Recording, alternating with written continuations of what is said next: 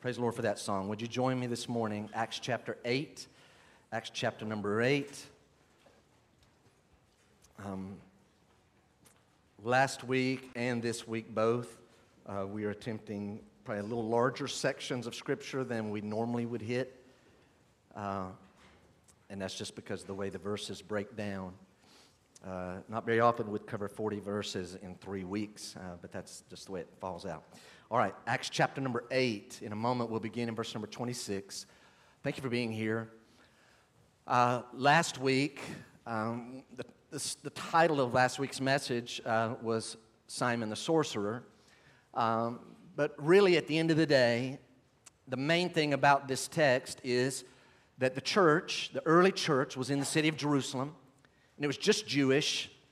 And then a persecution began, and no doubt thousands, most of the church apparently exited the city of Jerusalem to escape the persecution.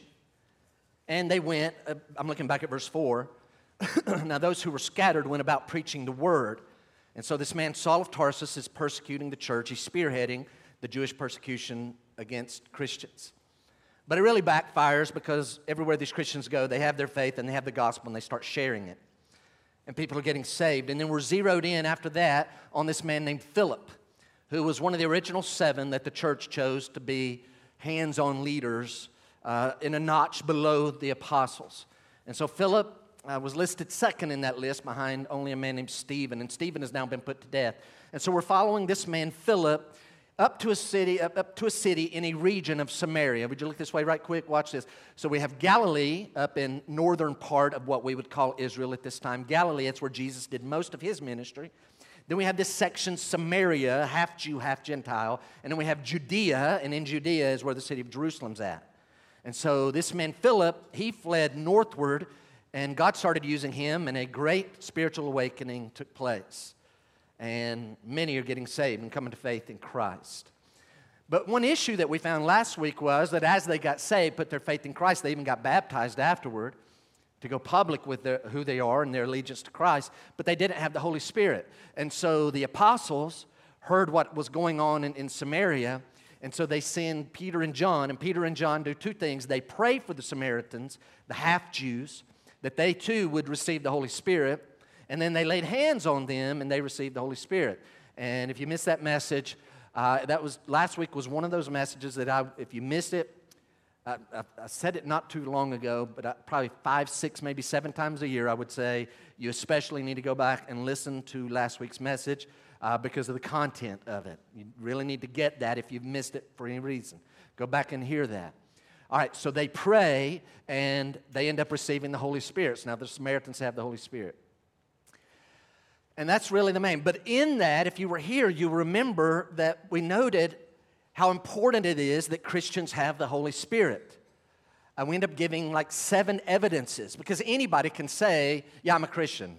Uh, probably, I don't know this to be the case, probably 100% of the people here this morning would say, I'm a Christian. They're in this room right now. You would say, Yeah, I'm a Christian. Uh, but it's highly unlikely that 100% of the people in here are Christian. And so we noted just saying you're Christian doesn't make you a Christian. The real test, one of the real tests is do you have the evidence of the Holy Spirit in your life? And so we looked at seven things uh, that we could notice that the Holy Spirit, like, man, there's no doubt the evidence of the Holy Spirit is in my life. And that's one of the reasons I would want you to go back and listen to that so you could evaluate your life. Do I have these seven evidences in my life? So now we're going to fast forward so Philip's in Samaria, and now we're going to pick up in verse number 26. Would you read with me? Let's read from verse 26 down to verse 40. Now, an angel of the Lord, notice it's not the angel of the Lord, an angel of the Lord. So some angel is sent on a task. This angel said to Philip, Rise and go. Remember, he's in Samaria. Tells Philip, the angel says, Rise and go toward the south to the road that goes down from Jerusalem to Gaza. This is a desert place. Angel says, Rise and go. Verse 27. And he rose and went. I don't do a lot of underlining in my Bible. This is when I preach from. I, I just don't. It's just, I, I do more of this. These are my underlining notes and all here. Uh, I had to underline something there in verse number 26, though. I underlined these words rise and go. And in verse 27, and he rose and went. Now, listen, everybody, listen. Everybody with me? One of the key things that I love about this guy Philip is when he's told something from the Lord, he just does it. Hey, rise and go. He rose and went. This is this man's pattern. Is this your pattern? Is this your pattern? When you know God has said to do something, you just do it. Or you kind of more evaluate, think it through, I'll see how it fits in my life kind of person. Verse 27. And he rose and went, and there was an Ethiopian, a black man, right? So there's a black man from Africa. So he's down on this road south of Jerusalem, the road that goes from Gaza. And by the way, if you kind of think, watch Gal- from your perspective, Galilee, Samaria, Judea, Jerusalem. If you go this way, then over here is the Mediterranean Sea. Over here is Gaza. It's this road from Jerusalem to Gaza. And then it's going to go on down, down into Egypt and into Africa, Ethiopia. So that's where this man is. He's, you're going to see he's been to Jerusalem and now he's heading back home. Verse 27. Philip rose and went, and there was an Ethiopian, a eunuch, a court official of, we look at that and we, we see Candace. Uh, it might actually, in this text here, be Candace or even Kandake, Kandake or Candace. Not real sure. That kind of go. I'm not an expert on that. There was an Ethiopian, a eunuch, a court official of Candace. So, in other words, this is not her name. This is a title like Pharaoh or Caesar. So, this Candace, Kandake, is a title for what? queen of the Ethiopians. So there's this Ethiopian, a eunuch, a court official in her court. She's the queen of the Ethiopians. She's not here, but he is there. And he was a queen, uh, she was the queen of the Ethiopians, and he was in charge of all her treasure. So he's the treasurer of the whole nation. He's like the secretary of the treasury of the whole nation of the Ethiopians. Verse continues. He had come to Jerusalem to worship. Now let that sink in. Why would a man out of Africa, if at this time period, if a man out of Africa is coming to Jerusalem to worship, then we know why and who he's coming to worship. He's coming to worship the God of the Bible, Yahweh, Jehovah. So this African has been to Jerusalem to worship. Verse 28. And he was returning seated in his chariot. The idea here is a covered wagon type chariot. He's returning seated in his chariot and he was reading the prophet Isaiah. This man has so much power and so much access to wealth, he somehow, I don't know how, he has access, he has bought an Isaiah scroll.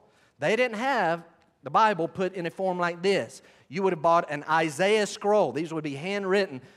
I mean, these would be in synagogues. But this man has his own as he's heading back down to Africa. Verse 20, eh, verse 29. And the Spirit, so here's the pattern again the Spirit, the Holy Spirit, said to Philip, Go over and join this chariot. So earlier is told, Rise and go. He rose and went. Here again, the Holy Spirit inside says to Philip, Go over and join this chariot. So Philip ran to him. This guy, he just, here's the command of God, off he goes. So Philip ran to him and he heard him reading Isaiah the prophet. So the man's reading out loud. That's what people did in that day. They would read out loud. It's not like private silent reading, or certainly not speed reading in that day. He's really taking it in. He's reading out loud. And he, so Philip comes up to the chariot and heard him reading Isaiah the prophet and asked. So he asked him a question Do you understand what you're reading? Hey, are you able to make sense of what you're reading? Do you understand what you're reading? And there's something in literally the grammar and the words that were used here that tells this Ethiopian something. Because in verse 31, he says to Philip, How can I? Unless someone guides me. And he invited Philip to come up and sit with him. So, something, hey, do you understand what you're reading? It implied, I can help you with that. I know what that is. Do you need help? How can I understand unless someone guides me? The answer, no, I don't understand this. He's having a real problem with this section of Isaiah that he's reading. He's got this scroll and he's reading. Now we're going to find out what section. Now, the passage of the scripture that he was reading was this quote, it's Isaiah chapter 53, verse 7 and 8, we know. This is what he was reading. Like a sheep, he, so this is what this man's having trouble with. Like a sheep, he was led to the slaughter. And like a lamb before its shearer is silent. So he opens not his mouth. This is really troubling this man. This servant figure of Isaiah, as he's been reading, no doubt, in context, I'm down to this section where this servant leader of Isaiah, he's heading to the slaughter. He's going to be slaughtered, and he's like a sheep. He's just going. And kind of like a lamb that's getting sheared by the shearer, it just sits there and it doesn't even bleat or make any noise. It's just taking it. And so he, this person, this servant of Isaiah, is just heading to the slaughter, saying nothing. He doesn't even open his mouth. And if that wasn't bad enough, verse 33 continues out of Isaiah. In his humiliation, justice was denied him. He's been done a great injustice. There's been a corruption, a court. He's, the reason he's heading to slaughter is because he's received injustice. In his humiliation, justice was denied him. Will, will he really die? Verse 33 continues Who can describe his generation? For his life is taken away from the earth. He will not have physical descendants, he will die.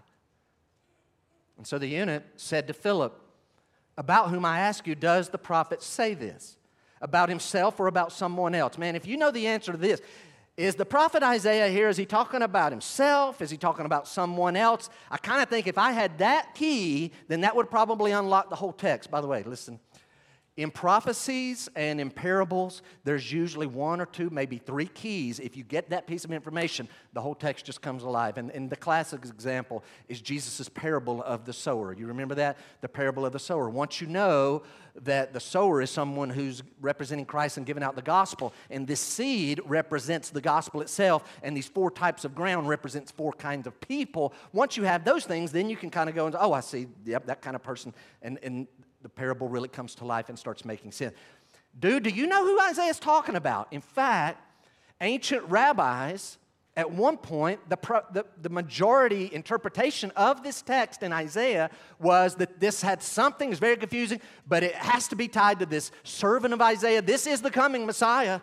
And they would attribute it to that until Christians in the New Testament time, Christians start applying this passage to Jesus, and then suddenly the rabbis need to change their interpretation, and then they're like, well, it's Isaiah or Israel is the land. Neither one of those fit.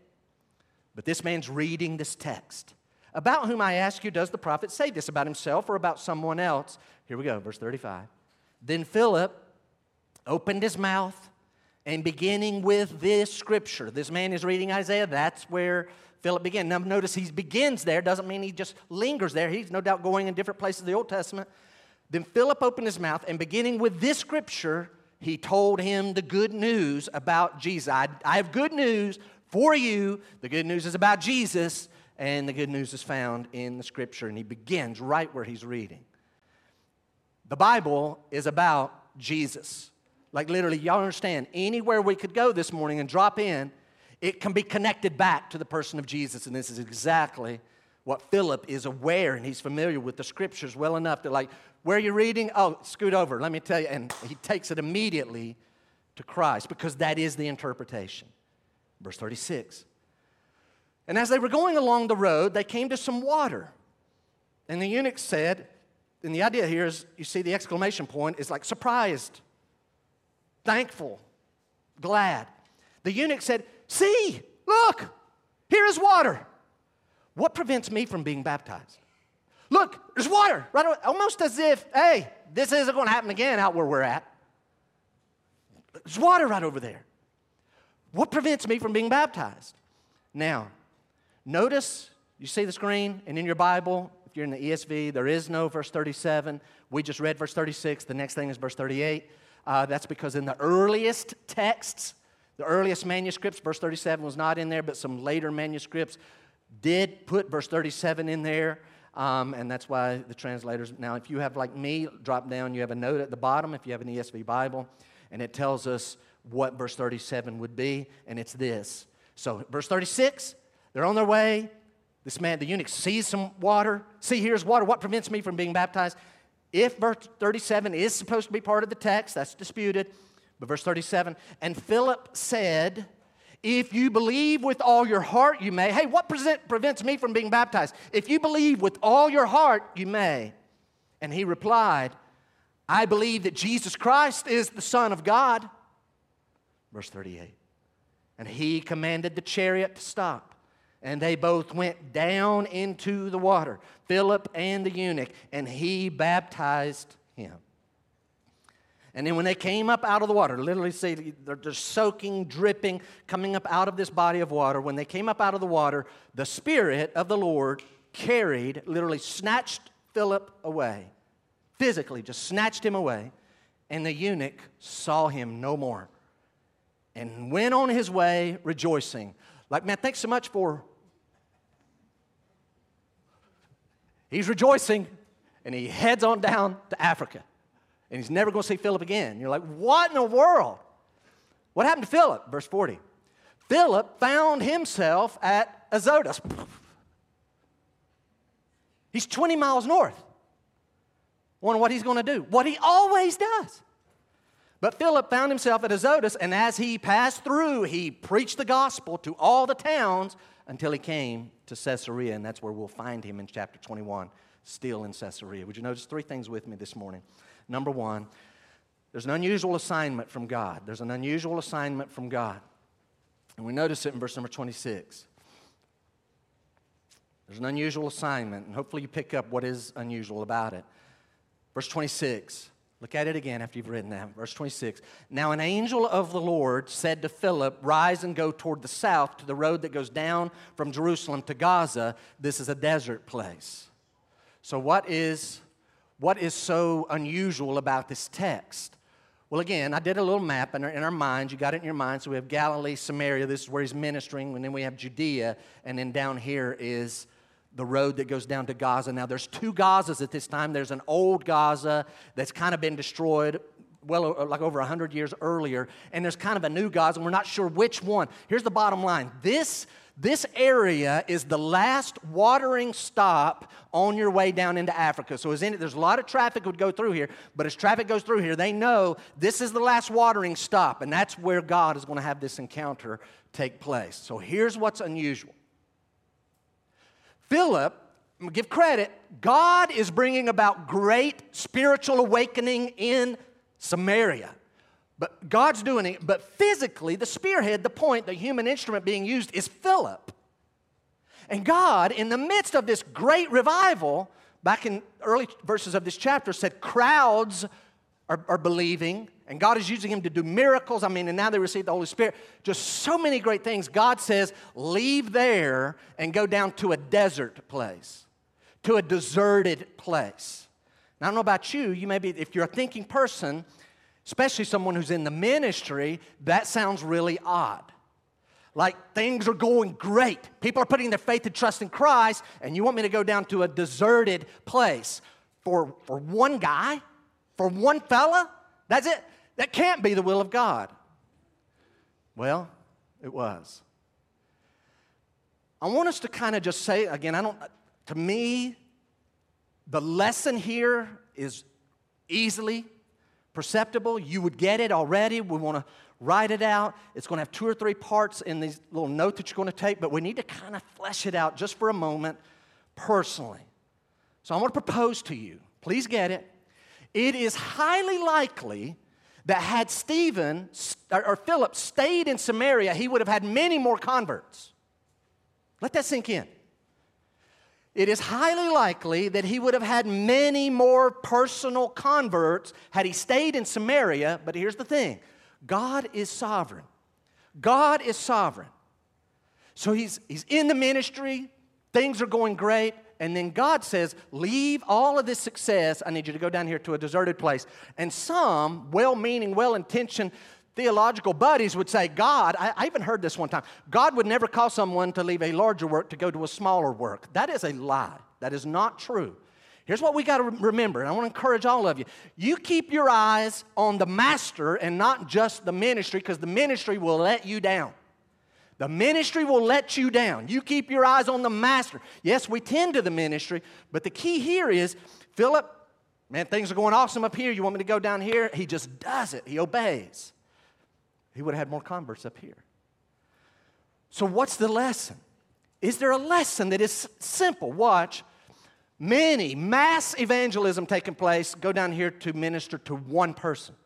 What does that tell you? I want you to write it down. God places great value, in the middle of that note, God places great value on one person, one single person. So here's what we can't do. Here's what I want to encourage you not to do, and myself included. We must never hear a message from God that is to us and just dismiss that true message from God because it's unnatural or because it's illogical or because it's uncomfortable. We can't just dismiss the message of God. Philip doesn't do that. This is not logical, this is unnatural. I'm reminded of Romans chapter 11, verse 33. I memorized it in the King James, so that's what you'll hear as you're writing that note. The Bible says, Oh, the depth of the riches.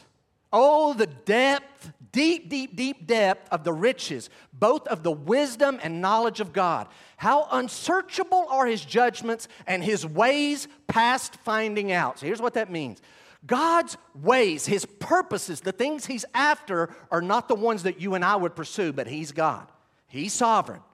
And the ways that He goes about, His methods of accomplishing so His purposes are not the ones that we would be after, and nor the ways that He uses to accomplish His purposes, those are not the ways we, that we would do it. We would do it different. We would be pursuing something different, and we would be going about accomplishing it different than God does. And that's where we think, man, God should really check with me. I got some great ideas. But your way is wrong, and my way is wrong, and God is after the right thing, and His, even when they're mysterious. So I don't know. Well, I'm not going to offer personal. I have some, I've used them in the past. Have you ever had a point in your life where you felt like God has told you to do something and you know it was God telling you, but it didn't make sense? Don't disqualify it just because it doesn't make sense or because it's unnatural or because I don't really like that. Let's flesh that out just for a moment. Two missionaries, watch. They go to similar places, similar gifting. He goes over here, this man goes over here and spends his whole life just evangelizing. And who he wins to Christ, he develops them in the Lord and starts a church and maybe another and another. And God blesses and he wins many people and makes many disciples. And that's awesome. And over here is this lady, and she goes to this area and she too evangelizes and spends some time in discipleship but she has a unique gifting and her unique gifting she's really good with languages and she ends up spending decades of her life same amount of time and she ends up translating, learning the language of this place and that place, and she ends up translating the Bible into their language. And so they both die, and this man over here, he's won a lot of people to the Lord and made quite a few disciples, and she's won a few to the Lord and made a few disciples, but she has translated the Bible, and both have been in the will of God, right? What she's actually done is going to have a longer lasting impact even than what he has done. But mentally, and here's where we may say, I want to be this guy because I get to win more people to Christ. What is God calling you to do? Is the question. Second illustration. Watch. By the way, this happens, and I think this happens subconsciously with some. Praise the Lord, some people are evangelistic. Praise the Lord for that. But there are some, in their zeal for evangelism and winning converts, they literally neglect discipleship. Like win new people to the Lord, ain't got time. I got to go on and tell other people about the Lord. And they try to win that person. And along the way, they end up winning quite a few people to the Lord, but they don't develop and they don't disciple anyone. And by the time they die, here's what's happened they have won quite a few converts firsthand. But what they have missed out on is the opportunity to invest in people and make disciples who make disciples who make disciples and had they done that, then eventually multiplication outperforms addition all the time. It's not a I do this or I do that. A lot of people who love doing discipleship don't like to evangelize, and some like to evangelize. I ain't got time to do discipleship. I'm out busy winning souls. No, it's a both and. We are called to do both things. Follow the will of the Lord. Want to give you one more, and this is not to make anyone uncomfortable, but just got to say it. You remember Jesus' parable of the talents? Y'all remember that? Now, technically, a talent's amount of money. It was an amount of money. We have now used that term to like talk about a skill, an ability. this man is going away into another country, and before he leaves, he has three servants. He gives the first servant five denominations of money, five talents. These are larger denominations of money. He gets five talents. This man gets two talents, and this one gets one. The one with five really applies himself, and he's a great steward, and he works with what he's got. He invests, and again, he's just wise, and he works with it and multiplies, and his five becomes ten. And the man that had been given, hey, listen, less opportunity less opportunity, but still great opportunity. He works with what he's been given and he multiplies it, and by God's grace, his two talents become four talents. And then the one had less opportunity, just the way it is. He's just given less opportunity, had less open doors, but he took his one talent, and unfortunately, rather than working with it and developing and being faithful steward, he just buried it. So here's my question Who remembers what happens to the one talent ultimately? Does he have five? It's given to the man who has 10 talents. Think about that. This is taken away from this man and it's ultimately given to the one who has 10 talents because his five has doubled. You say, man, that's a great story. I do remember. I, I don't see any connection whatsoever with this text.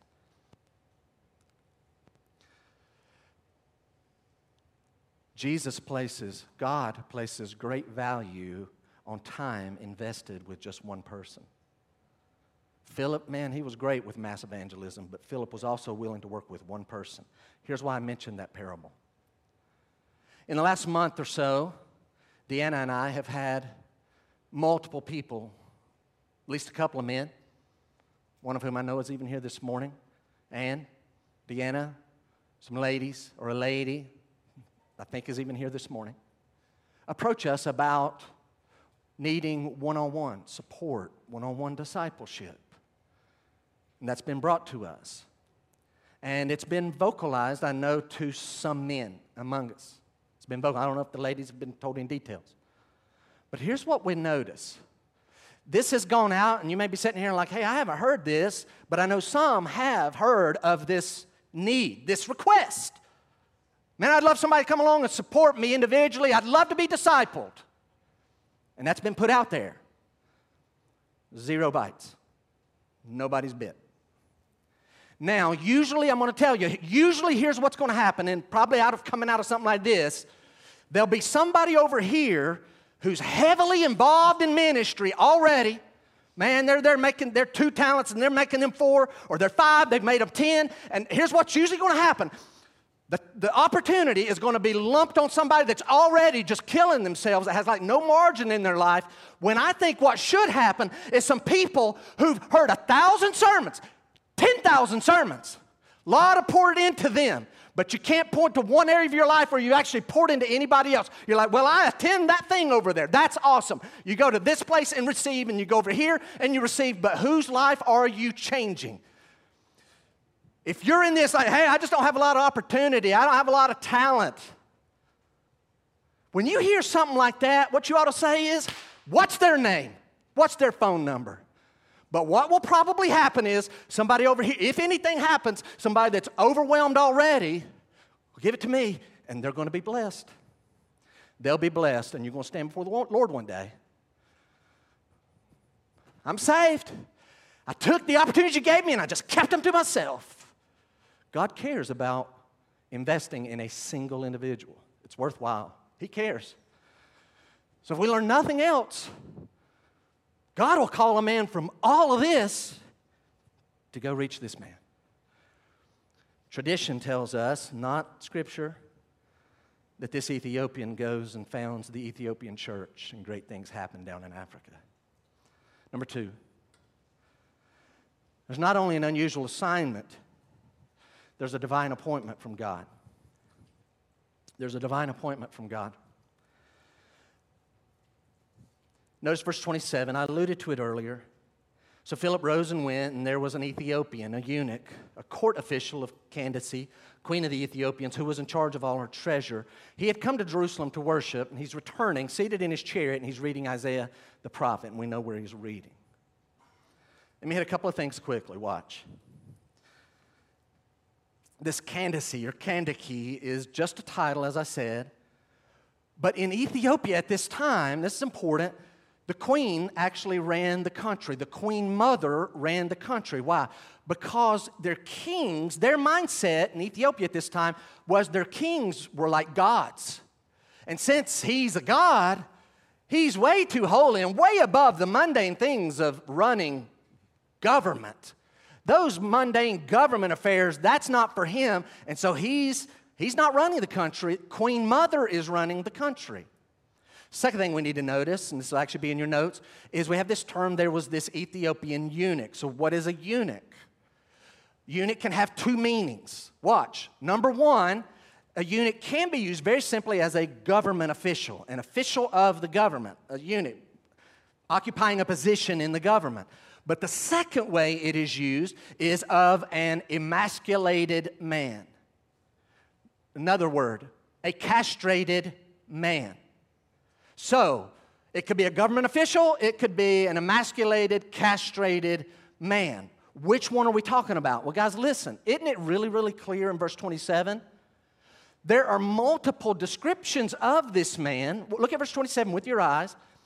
There was an Ethiopian, a eunuch, a court official, queen of the Ethiopians, who was in charge of all her treasure. So we know that this man is what? Is he a court official? Is he a government official? Or is he an emasculated, castrated man? And the answer is he is both. Why? Because you wouldn't have these multiple descriptions if he's only a government official. Why put the word eunuch in there? We're already told he's part of her court and that he is in charge of all her treasure. So this man is both of these things. Why is that important? I'm not going to put it on the screen. Here's why. Deuteronomy chapter 23, the second giving of the law, Deuteronomy 23, verse number 1 says that a man, in essence, that fits this position, that is a eunuch, a physical eunuch, a eunuch, cannot be part of the assembly of the Jews. He cannot go into the temple. And because he, he's denied full access into the temple and all of those proceedings, he's in essence denied full access into Judaism. So as you're writing that note, so here's this man Yes, he's a court official. Yes, he's a government official, but he's more than that. He's also a physical eunuch who has been emasculated. And because of that, because of his physical condition, he's denied access, full access into Judaism, even though he's been to Jerusalem to worship God. Come up all the way out of Africa, hundreds of miles to worship God. But he's not allowed to have full participation. Now, as you're writing that, I'm going to keep talking. Some people consider this man, this eunuch in Acts chapter 8, as the first Gentile to be brought into the church. So, is that the case? So, this is some of you may be like, I don't care about what you're about to say. And others of you be like, yeah, okay, yeah, I'm actually interested in this. For, for those eight of you, listen carefully. is this the first Gentile that was brought into the church? Gentile. Um, I'm going to offer to you my take is that no, several that I read, they took that position. Several well known, know a lot more about the Bible, others didn't. Uh, I don't think this. Now, watch, technically, he would be in that category because we know he's not a full Jew. Now, follow.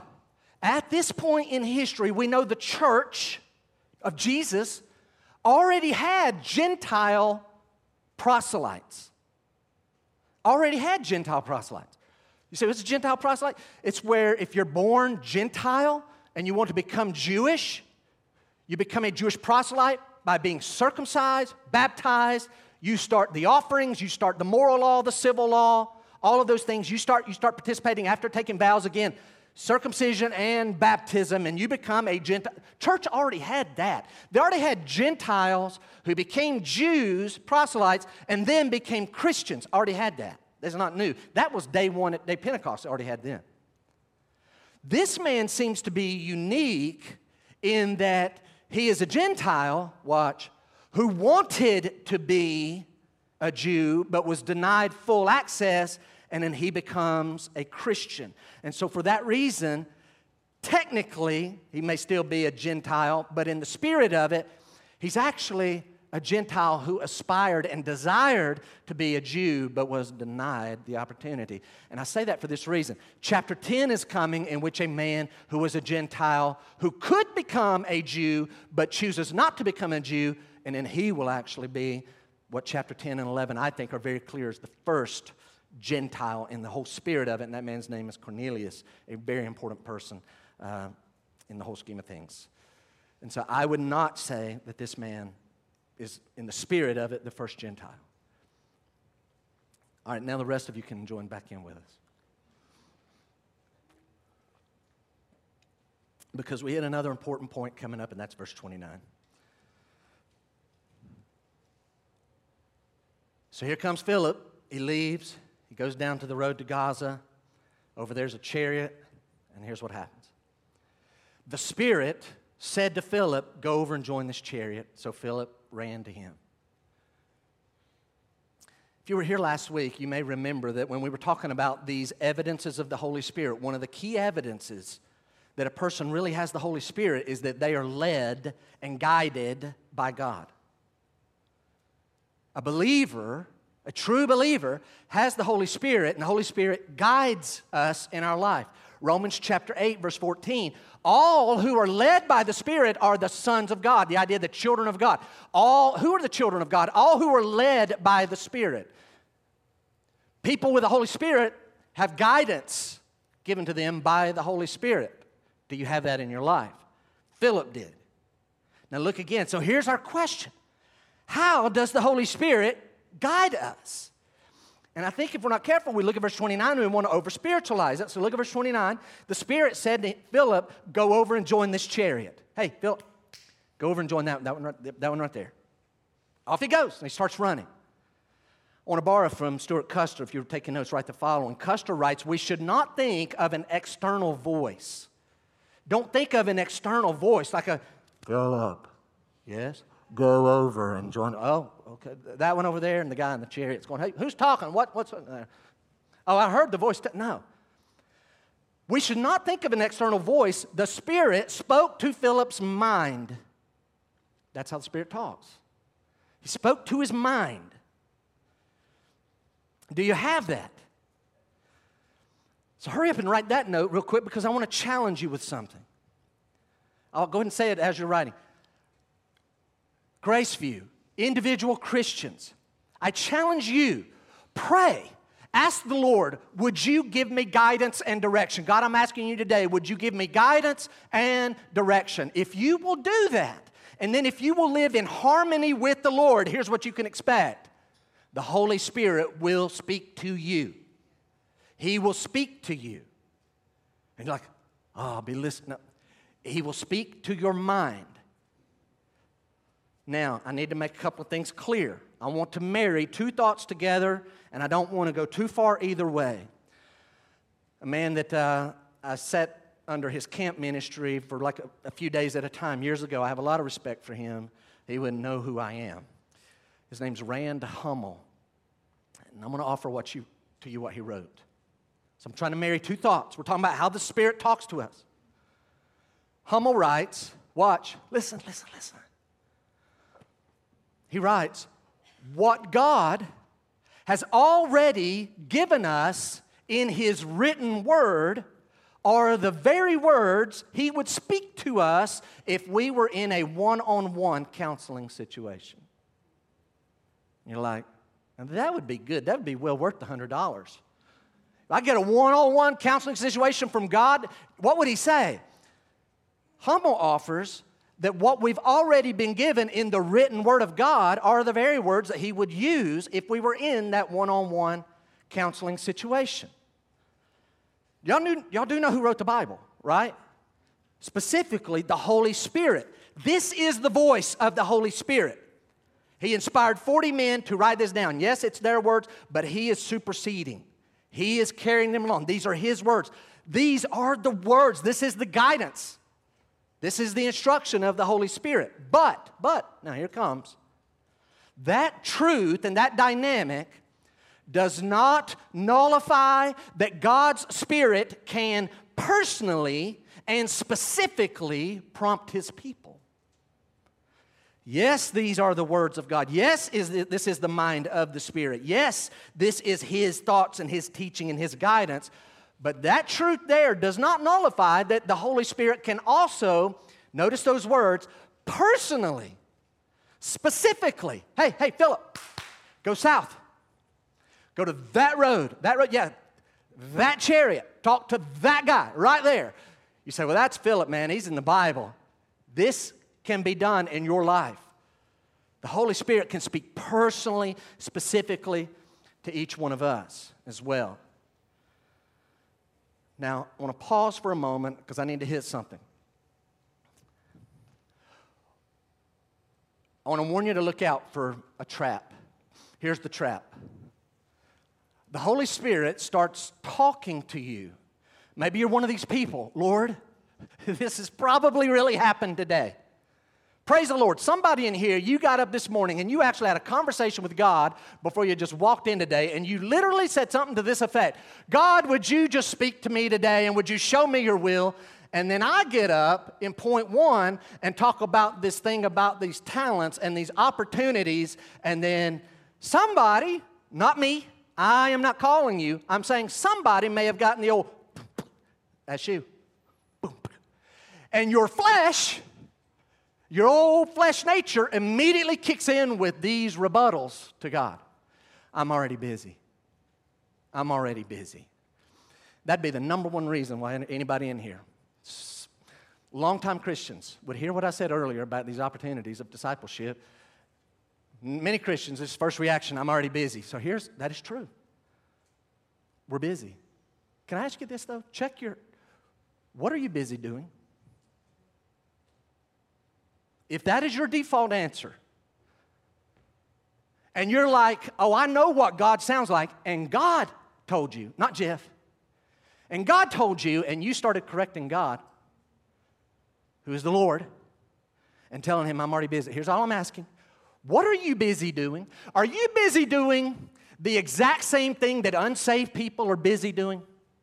They're working and paying their bills, and they're investing in their family and they've got all their personal things to make their lives better, and they're just pouring their life in it. Is that what you're busy doing? And like, I don't have time for ministry. I don't have time to evangelize or make disciples. I'm paying the bills and I'm serving my family. And I got this thing over here I got to work with. But it's the exact same thing unsaved people. That's what the flesh tells us. And here's another one. I've done this. I don't have, again, it's similar to the first, but it's I don't have the time or the resources. Maybe someone sitting here, and this was you this morning offering.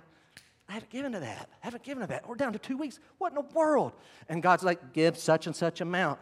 And your response is, I don't have that many resources, can't afford that. Lord. Don't call him Lord if you're going to say no. Don't call him Lord. God, just informing you, I know what you told me to give. You know, I can't afford that. I don't have time for that. Here's a third lie I'm not gifted enough to do that. I'm not gifted. I'm not skilled enough. Do y'all know that that lie kept me from pursuing what we call senior pastorate or teaching pastorate for a long time? If I sat around and waited till I felt like I had the skill to do that, I'd still not be doing what I'm doing right now. So God speaks, and we like to turn him down with our rebuttals. Would you write this thought? Did y'all sense the combination? God speaks through His Word, and He also speaks to us personally, prompting us in our heart. Write this quick note. The best way to discern the Holy Spirit's voice is to hear it often in the Bible.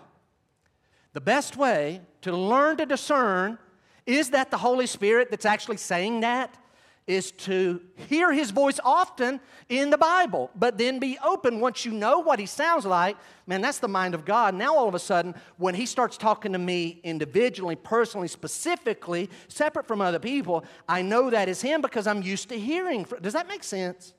Does that make sense? That's where it's at. Because here's what we got to guard against, because there's two extremes, and you might even be sitting here this morning. Here's extreme number one God speaks through His Word, and that's it. So you're saying the Holy Spirit never prompts you? You're missing out. He's trying to talk, and you've tuned him down because if it says in the Bible that I'm supposed to disciple one of those two people Jeff mentioned one on one, when I find that in the Scripture, you're never going to find that in the Scripture. And the other extreme is this I don't read the Bible, but I just follow the leading of the Spirit. If you don't read the Bible, you are disqualified from knowing what the Holy Spirit sounds like. Those are the people who go around, God led me to do this and led me to do that. No, that was you. You wanted to do that. But you don't read the Bible. And so you just go through life with your feelings all the time. It's got to be both. Don't let it be just the one. Certainly don't let it just be the other. Let the one fuel the other. Number, not number two. The next thought I want you to get is in verse 29 through 33. So, why do we say a divine appointment? Jeff Musgrave writes the following, and obviously he'll be with us in a month, and we're reading this.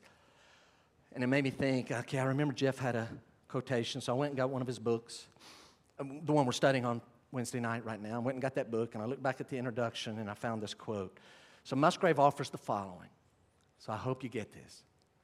A divine appointment is when God providentially enables you to touch a life in which He has already been working. A divine appointment is when God providentially enables you to touch a life in which He's already been working. Providentially means not the miraculous thing, it's just how God is orchestrating all the little details, and God ends up having your life intersect with someone else's life, and what you don't know is He's been working in their life, and He's had you come into that situation, and He's been working in their life, and He has a job for you to do. This is the exact scene we're seeing here. Philip, I need you to leave up here. I need you to go down here. Okay, he just obeys, not knowing all the answers. When he gets down there, hey, go right over there. Been working in that fellow's life, and you're getting ready to win him to the Lord. So let me hit you with this. I'll give you the other part of that in a moment. Don't let me forget the second part of that verse, okay? The second part of the note. Don't let me forget it. So it's Tuesday evening. It's about 30 minutes before dark. I'm studying in my office, my usual running behind, okay? But it's good because the Tuesday night Bible studies with the ladies have started, and so I've got some extra time. So Deanna's over in the Student Center doing a women's Bible study, and I'm in my office, and I'm okay, I've got some extra time. And then I notice out in the parking lot beside my truck, there's a car. So I look out, and like, what in the world? And I look out, and again, it's just a few minutes now before dark, and I recognize who it is, and I go out, and it's a person that was burdened, very burdened because of a recent loss in their family. Very burdened.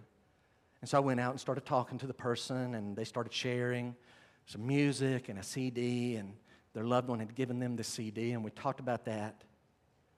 Mind you, I had just typed a note from Jeff Musgrave about a divine appointment is when God providentially enables you to touch a life in which He has already been working. So I'm standing there talking to this person. We're five or six minutes in. I'm going to confess to you where my mind was at. I got a lot to do. Deanna and I have a 10 o'clock call with our son who's in Japan who had had a horrible day, horrible day. For two years, they've been, you know, grooming and creating bonds between him and his platoon. And he gets over there a week and a half, and somebody else that was supposed to do an, an assignment an hour and a half north end up bailing out on it physical condition. So second person's supposed to go do that, they bail physical condition. Third person has a physical condition. So here he is, Texas in the night, Tuesday, Tuesday, Monday night, early Tuesday morning. I mean, really early. Remember, they're 13 hours ahead. Bad news. This is happening. So he has to leave his unit that he's been getting ready to go on deployment for six months, and man, we're brothers, these are my guys. Now you're getting separated, you're going an hour and a half north, and you're going to spend your six months with strangers. And he's bummed about it. And he had this other personal thing that was also happening. And I know that she and I are planning on calling him at 10 o'clock, so I'm like, I got this little bit of time, I'm running behind, and I'm talking to this person in their car, and I'm thinking, I need to get back inside, and it's as though God's like, hey, hey, hello. Divine appointment.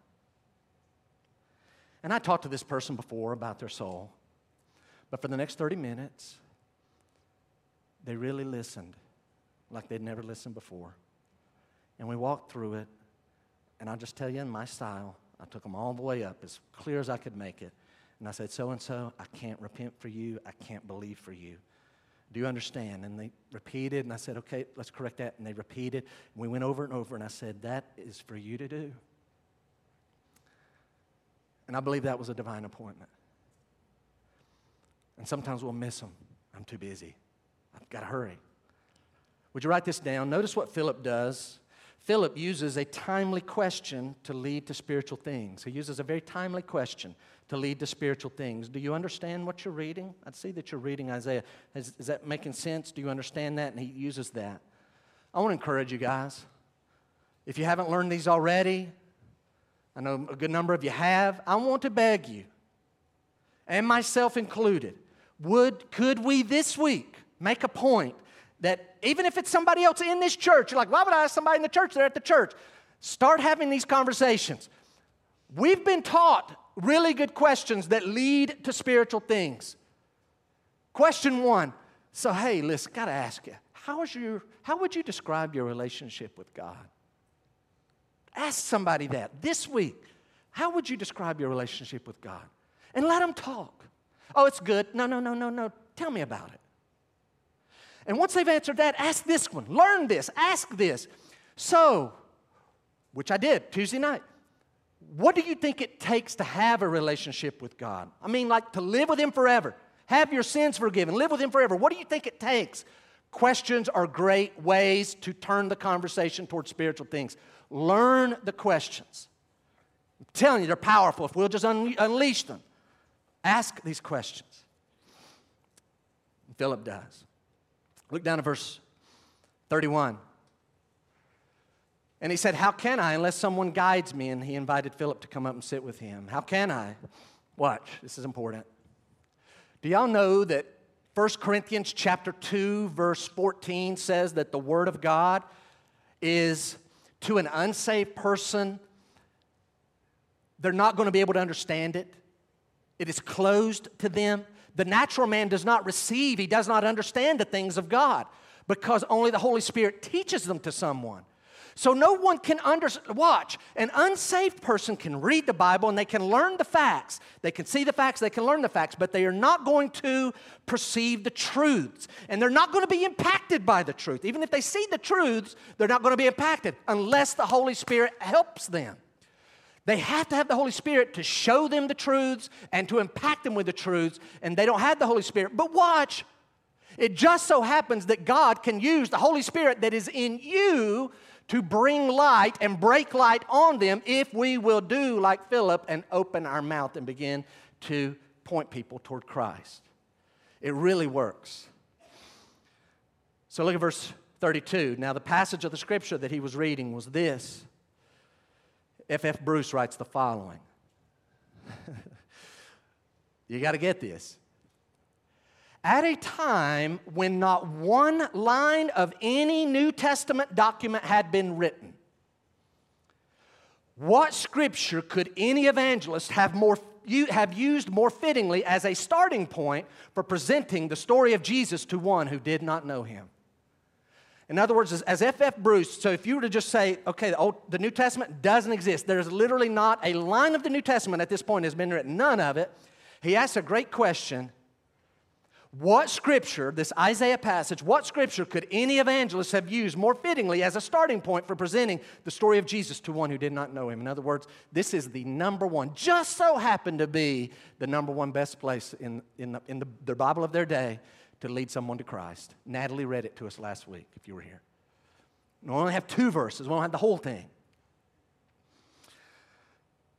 Why is this man reading Isaiah? I don't know. Let me offer. I want to offer you. Ready? Maybe, if I had to guess, it would be something to do with one of these two things. Possibly he's just been to Jerusalem, and while he was there, he heard Christians preaching out of Isaiah, what we call Isaiah 53. They didn't have chapter divisions. He's heard that, and now he's got a chance to study it for himself. Or maybe more likely, he's gone to Jewish synagogues, and there they're struggling and grappling. These Christians keep saying this. Let's go over it. What's our answer? Because they, they're very effective at using this passage to make it look like it's talking about this Jesus. Maybe that's where he heard it. Or I've never heard this before until this week, and I really, that's kind of like, man, that may very well be why he was reading it. Isaiah 53 is where we're reading, but Isaiah 56 actually has promises from God that, con- that are connected to this servant, this great servant of Isaiah that's coming, made specifically to foreigners, outcasts, and eunuchs. You ought to read it. Like if you got your Bible open, I won't be, I won't hate you if you're like, and you flip over right now, keep listening, but flip over if you want to, Isaiah 56. He's here reading in 53. Maybe he's wanting to know what is the context of these promises to eunuchs, because here's the fact he is never going to be a Jew. You will never be a Jew, buddy, but God has these promises, and it seems to be tied to this servant and what he does. I want to know what's going on. And he's just reading the Bible. And here comes this crazy fellow, like, What? You understand what you're reading? Well, how could I unless somebody guides me? Can you come on up, scoot over? And he starts right there. Now, you're about to write, Graceview, you're about to write a note, some of you, that you're going to say, Jeff, that's like the most basic note we've ever heard. I challenge you, don't hear it that way. Verse 35. Then Philip opened his mouth and beginning with this scripture, he told him the good news about Jesus. Do y'all hear it? Here it comes. Man, do I have good news for you? What? There's good news for me. You've just been to Jerusalem, you're a little dissatisfied, right? No full acceptance. I have good news for you. And it's about Jesus, but it's based in the scripture.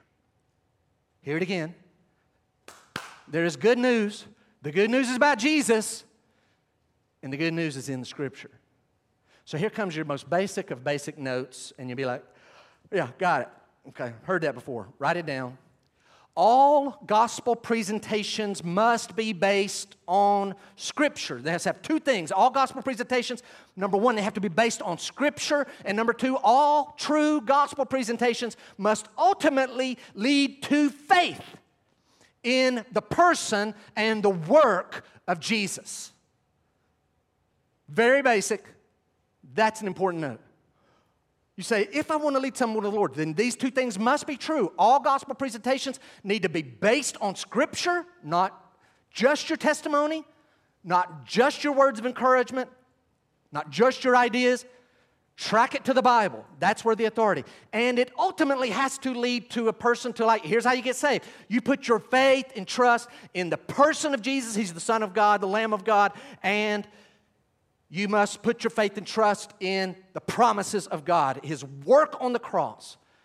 Your, your gospel witness and testimony and gospel presentation must ultimately have those two things in common. And while you're writing that, I want to, I want to share this briefly.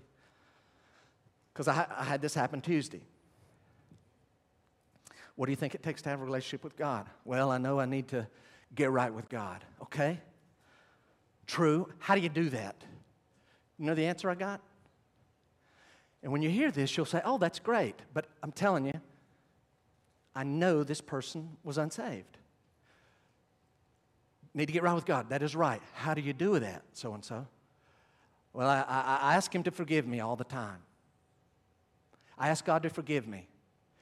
Don't stop right there. Oh, okay, well, good. No. Why?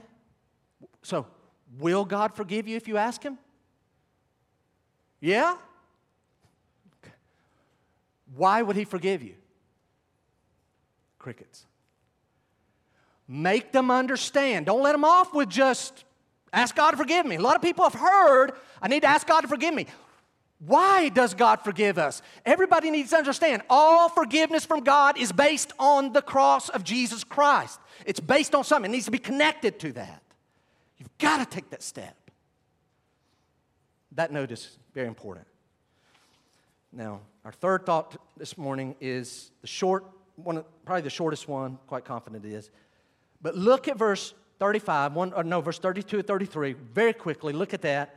We're not going to expound Isaiah, that's a whole separate message. But notice the main idea. Look at verse 32. The passage of scripture he was reading was this Isaiah 53, verse 7 and 8. Here it is. Like a sheep, this man's struggling with this, he's got his scroll. Like a sheep, he was led to the slaughter. And like a lamb before its shearer is silent, so he opens not his mouth.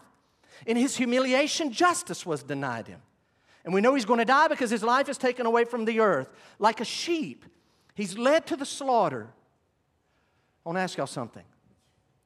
what quality of the Messiah is being, that, that, St- that Philip would have taken this and taught it to this man? What quality of the Messiah is being displayed here? So watch.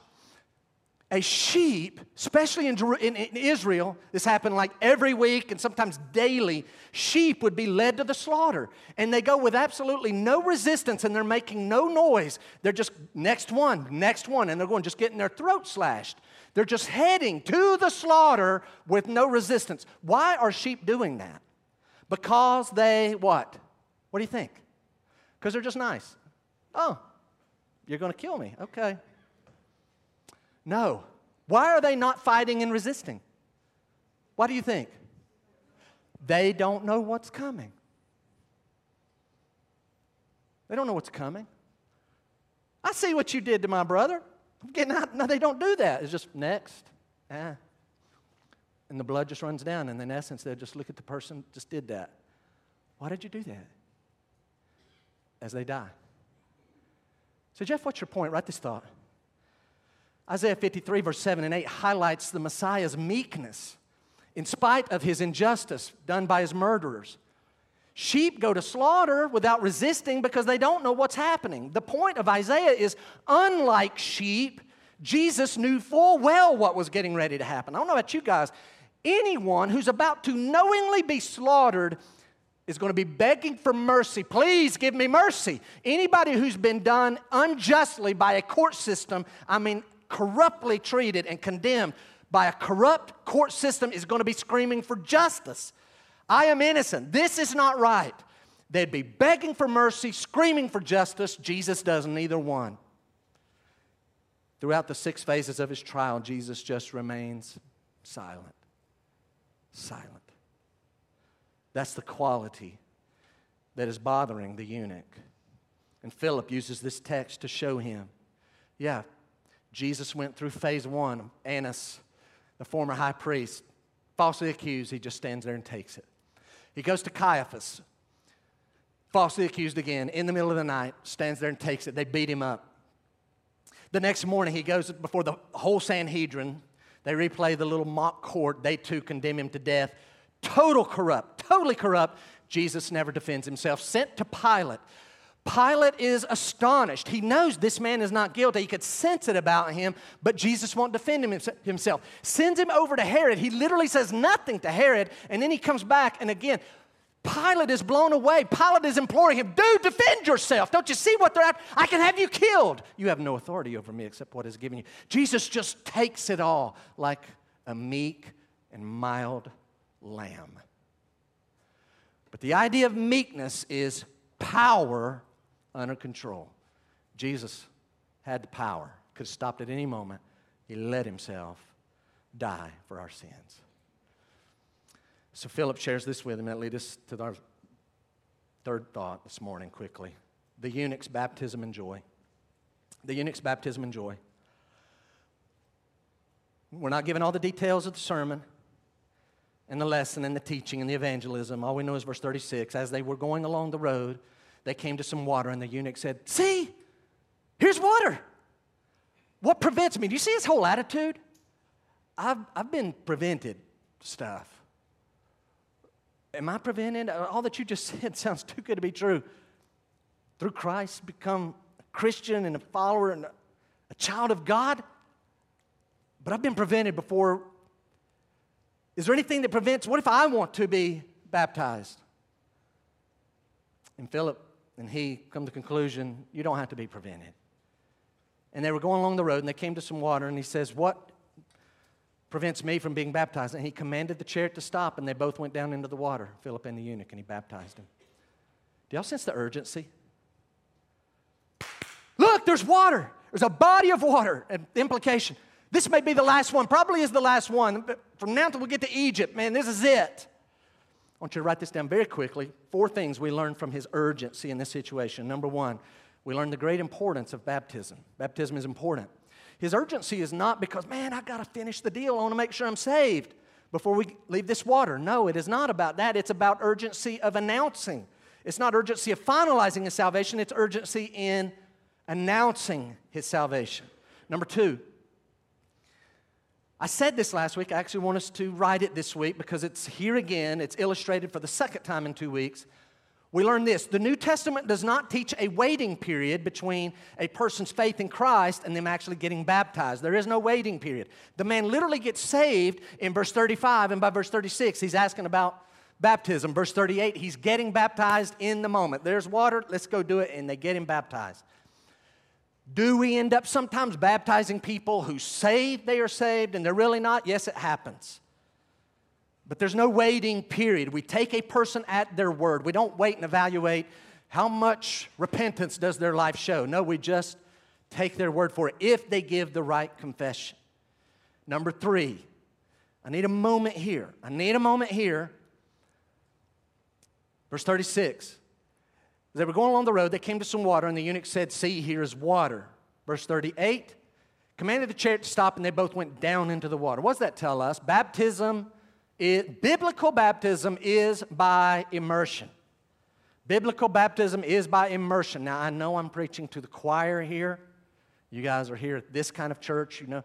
But I pulled up a little note this morning, if I can find it. Yes. I asked good old reliable Google, which Christian denominations, um, no, I'm getting ahead of myself. I'm not going to use that one. I'm going to get to that in a second. Most Christian denominations do not baptize by immersion, they do sprinkling. Think, having just been taught about Jesus, this man sees a body of water, and what's his response? What hinders me from being baptized? His urgency was to do with this body of water we're about to pass.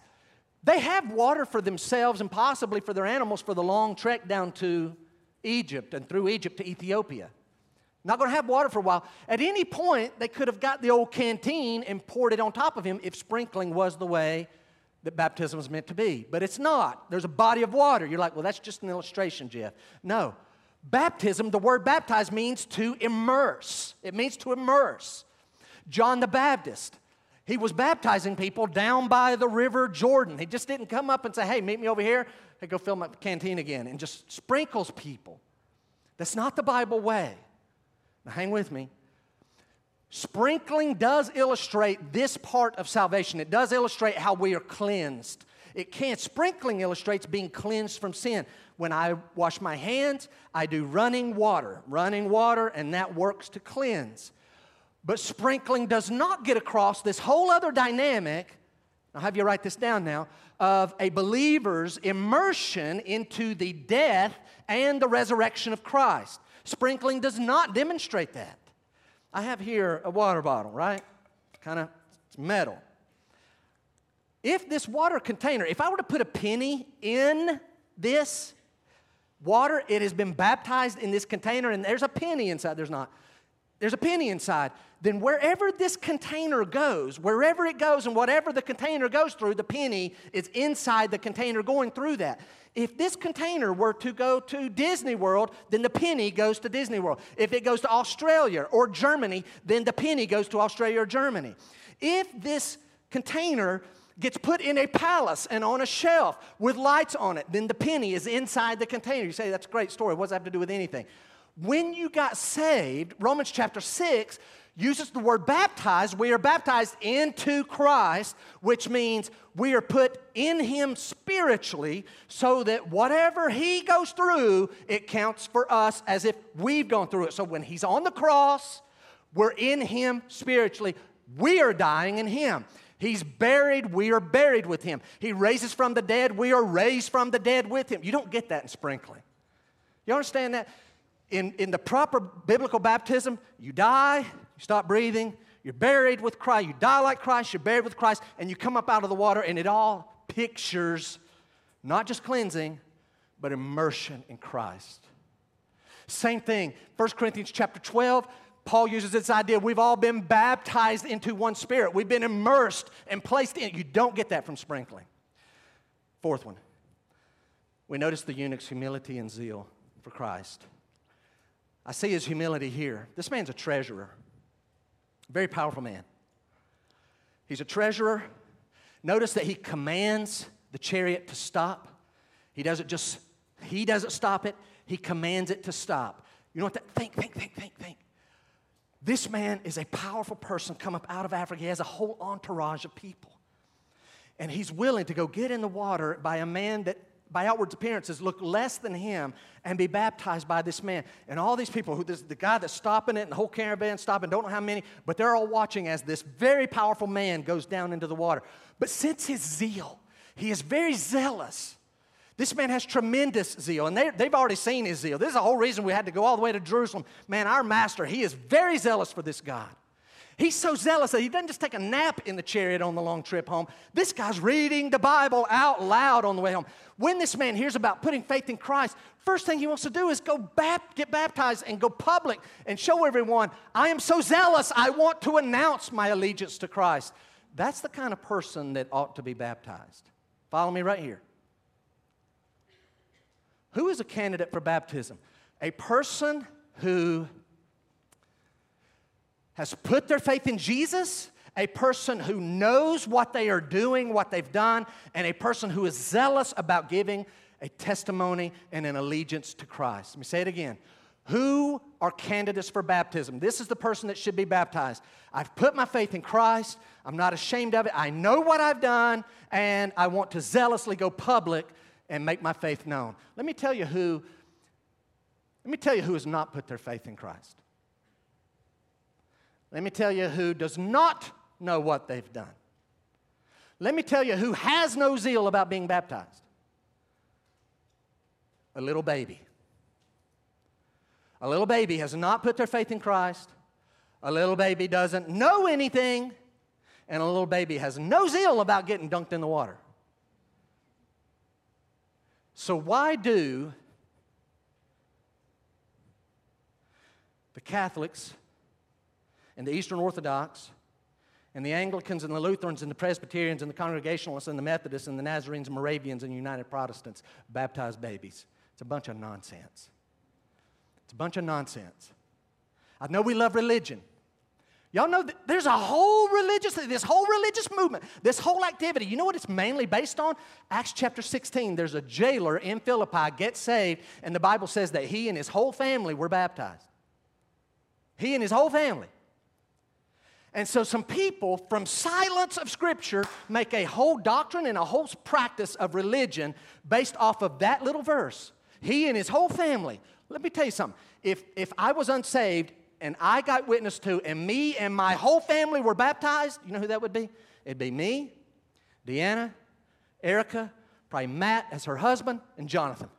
And the youngest of us is 25. People just invent his whole family, even the little babies. The Bible doesn't say he had a baby. And they just come up with it, it makes for great religion and awesome pictures and great videos. It's just infant baptism is not in the Bible. That's the only problem. Other than that, it's really great. It's a total fabrication. And I know I need somebody to lovingly show me this. This isn't hard. This isn't hard. Listen, fellas, it's by immersion, and we don't baptize babies. I don't know why. Like, so much of Christianity does these two things. It's just wrong. It does. Sprinkling doesn't do the illustration it's supposed to do, and these little babies that you're dunking, all you're doing is giving their parents some idea that now they're on their way to heaven. Last thing. They come up out of the water, and the Holy Spirit just snatches Philip away like he did Ezekiel, and like he did Elijah, and like he's going to do Christians at those that remain at the time of the rapture. And the eunuch even though the man that led him to the Lord is gone, he still has great joy. You know why he has great joy? Because he didn't get his joy or his peace from Philip. His joy, this man's joy is not in Philip. This man's joy is in knowing I've been fully accepted into salvation. I'm a full member in the family of God. I have full access to God. Never had that in Judaism. This is awesome. And he just goes down into Ethiopia with his faith. I close with this Acts 21. You know what Philip is still found doing? He's still in Caesarea. By this time, he has four virgin daughters who have the gift of prophecy. The man has a godly family, and he's still a faithful evangelist. So I ask you this morning this man, Philip, is a great man. Why? He's a great man. Why? Because he was active in mass evangelism and with one on one. This guy, he'll preach to large crowds, he'll evangelize one person. He does not care what your race is. Samaritans, I'll share the gospel with you. Africans, I'll share the gospel with you. He doesn't care what your wealth is, what your status is, what your religion is, what your intelligence is. He'll share the gospel with anything. Anybody, I ask you this morning, will you do that? Will you do that? Secondly, why is this man a great man? Because very simply, he hears the message of God and he just does it. He just does it. Great man. Heads bowed, eyes closed, just for a moment. Heads bowed, eyes closed. Philip had a very simple pattern. He obeyed God no matter what. He obeyed God no matter what. Even when it's unnatural, illogical, he just does it. I had a thought this week. I want to run it by you. Heads bowed, eyes closed. What would happen? Could you imagine what would happen this week if for one week the people of Graceview were like Philip? God speaks personally God speaks through the principles of His Word, but He also speaks personally and specifically. What if every person related with our church family just made a habit for one week? We're just going to respond in obedience. What He tells us to do, I'm going to do it immediately. Something tells me that Uganda offering would not be an issue and evangelism would take place and discipleship would be happening. So I want to remind us God values one person. Pray for divine appointments. Ask God, God, would you guide me this week? And then spend your time walking in fellowship with the Lord and regularly learning to discern the voice of God in the Scripture. Ask Him, God, guide me. Learn His voice in the Scripture.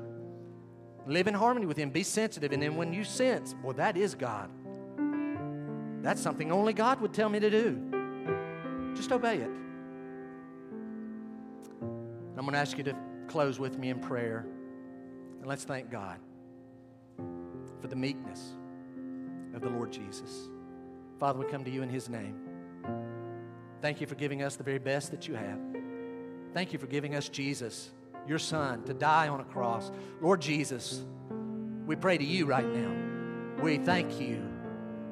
Thank you that you knowingly, knowing full well that you would be slaughtered, you not only left heaven and became a human being, but you intentionally turned your face to Jerusalem, knowing that when you got there, you would be treated unjustly and hated and hit, spit upon, crucified, mocked, made fun of. But you did it all silently because you chose to do it. And above all of that, you bore our sins as the Lamb of God. And now we praise you as the Lion of the tribe of Judah, the King of all. You are our King. And we owe you our allegiance today. May your message and your good news be on our lips today. Lord, may we be led to start conversations, to really ask people leading questions that lead to the gospel. Give us divine appointments this week. May we have the courage to obey. We pray in Jesus' name. Amen. Have a great week. I'll see you Wednesday.